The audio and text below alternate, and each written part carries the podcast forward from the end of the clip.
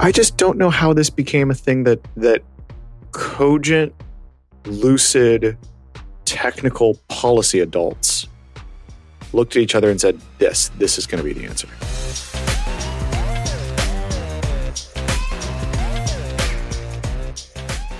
Okay, it's Monday, May fifteenth. Welcome back for another Accelerate Daily. I'm Adam. And I'm Ramsey. Thanks, everybody, for joining us. Rather than calling out the title image, I'll just say check out the live stream or check us out on YouTube if you want to see the pictures that go along with this whole thing. We lead off every week with a selected Midjourney or otherwise generative A I kind of thing. This one's uh, just cool art this week. You can also follow the link in the description to uh, see the see the images.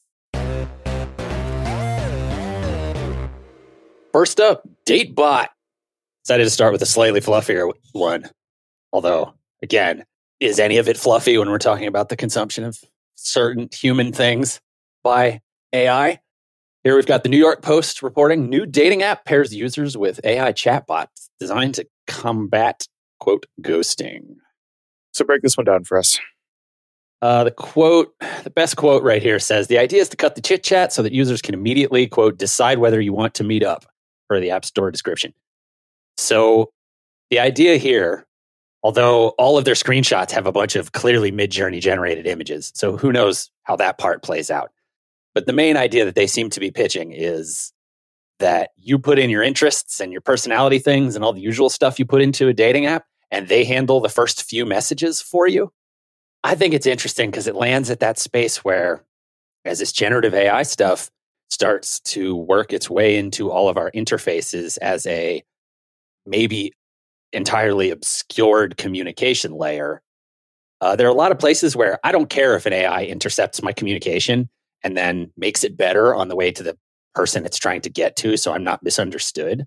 But dating is a really interesting one because eventually you got to meet face to face, right? And then you get there and go, yeah. oh, you can't say ideas as well as I thought you could because this inter this this intermediate translation layer was, you know, switching it. Let's make it really blunt, right?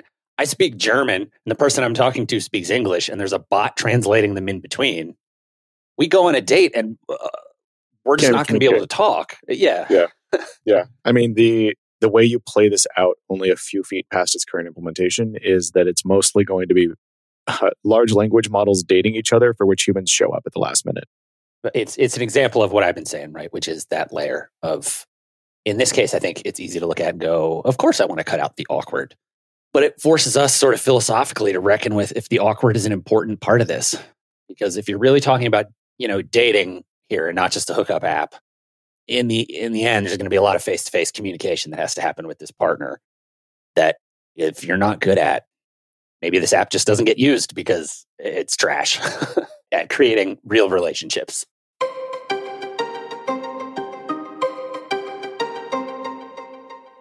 Okay, this one's just more raw news. Plugins for all. OpenAI rolling out ChatGPT plugins to Plus users. Uh, plugins are, are wide open now. So anybody paying for yeah. ChatGPT Plus can go play with all of the plugins. Where and yeah, that's that's our team.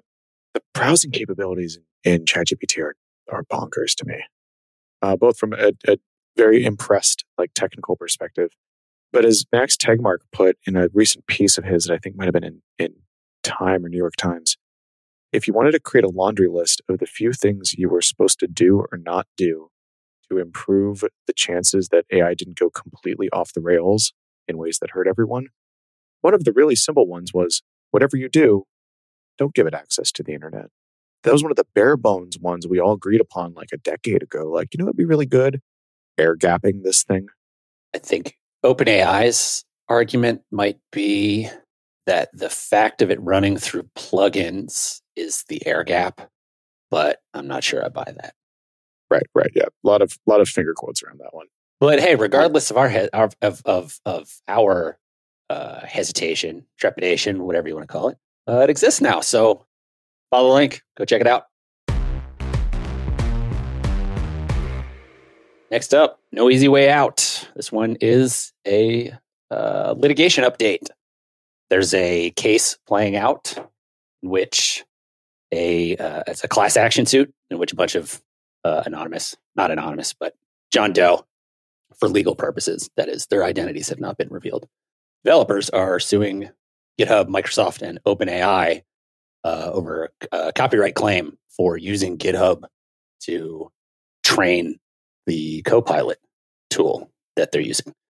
Last month, Microsoft and OpenAI uh, tried to get it dismissed, saying that because the stuff was freely published on GitHub, they had a right to do this.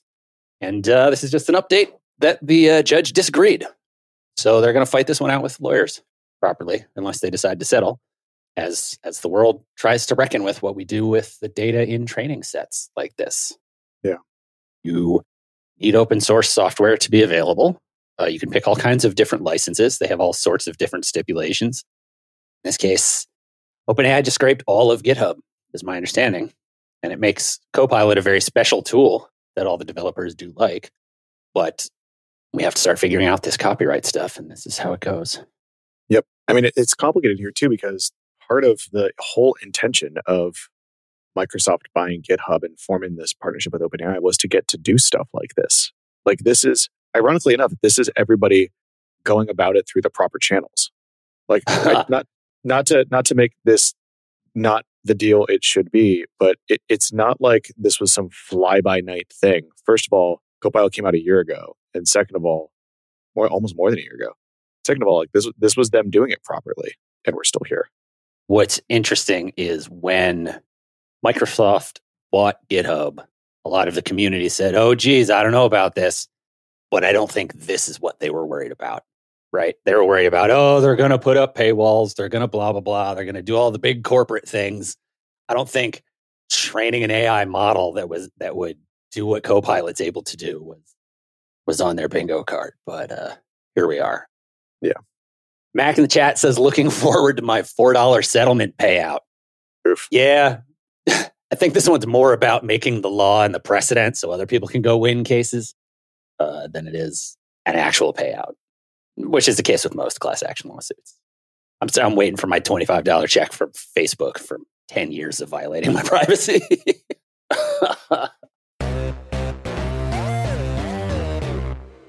Uh, this one says, no E U for Bard.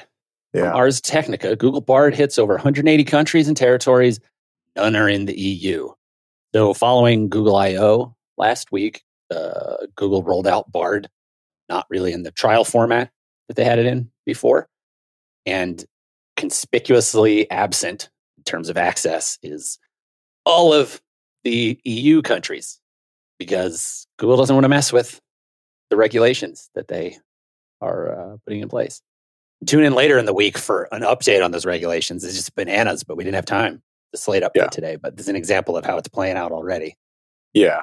The fact that the E U A I Act is being proposed to be extended to include open source models is going to do two things. We can't, we don't know which yet. It is going to grind it to a halt, or it is going to grind Europe to a halt.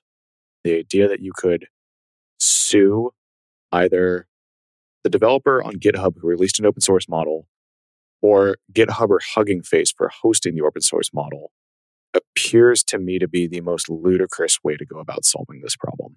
So for Google and Bard to say, you know what, it's just going to be easier for us to not touch this. Over the weekend, they broadened the language in the proposed E U A I Act. Let me check the specifics that I flagged here. Any model made available in the E U without first passing extensive and expensive licensing would would subject companies to massive fines of the greater of twenty million euros or four percent of worldwide revenue. That's for using or hosting an open source model that doesn't match their... That will that will also apply to individual developers, though. Right. That's bonkers. Oh, my God. That is for sure bonkers. And I, it just it strikes me as very difficult to enforce. I just don't know how this became a thing that that cogent, lucid, technical policy adults looked at each other and said, this, this is going to be the answer. Like, if you told me that this was like one of the ideas that was promptly crossed off the whiteboard after a nineteen hour nightmare brainstorming session, like, I'm like, okay, yeah, I could see that being the case for it. But that, like, that this made it, ah, this is an untenable proposal. Their idea that it might be that models need to be licensed doesn't strike me as crazy. But to take such a wild swing at like, uh, okay, we're just getting, like, how many solo developers in their basement that this isn't even their real job? Are they going to slap twenty? Like, this is the R I A A going after their grandmas for hosting Metallica songs. Like, it's not going to work. And anybody you go after that you do this to, eh, they're just going to immediately declare blank- bankruptcy and like change their username and keep doing it. it like, I don't know what. Yeah. You're not going to disentangle this loop from the amount of capital flowing through it. This is an, an approaching asinine approach. I'm legitimately shocked.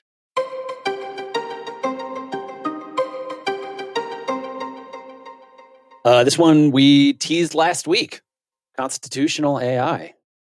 Uh, from Ars Technica, A I gains, quote, values with Anthropic's new constitutional A I chatbot approach.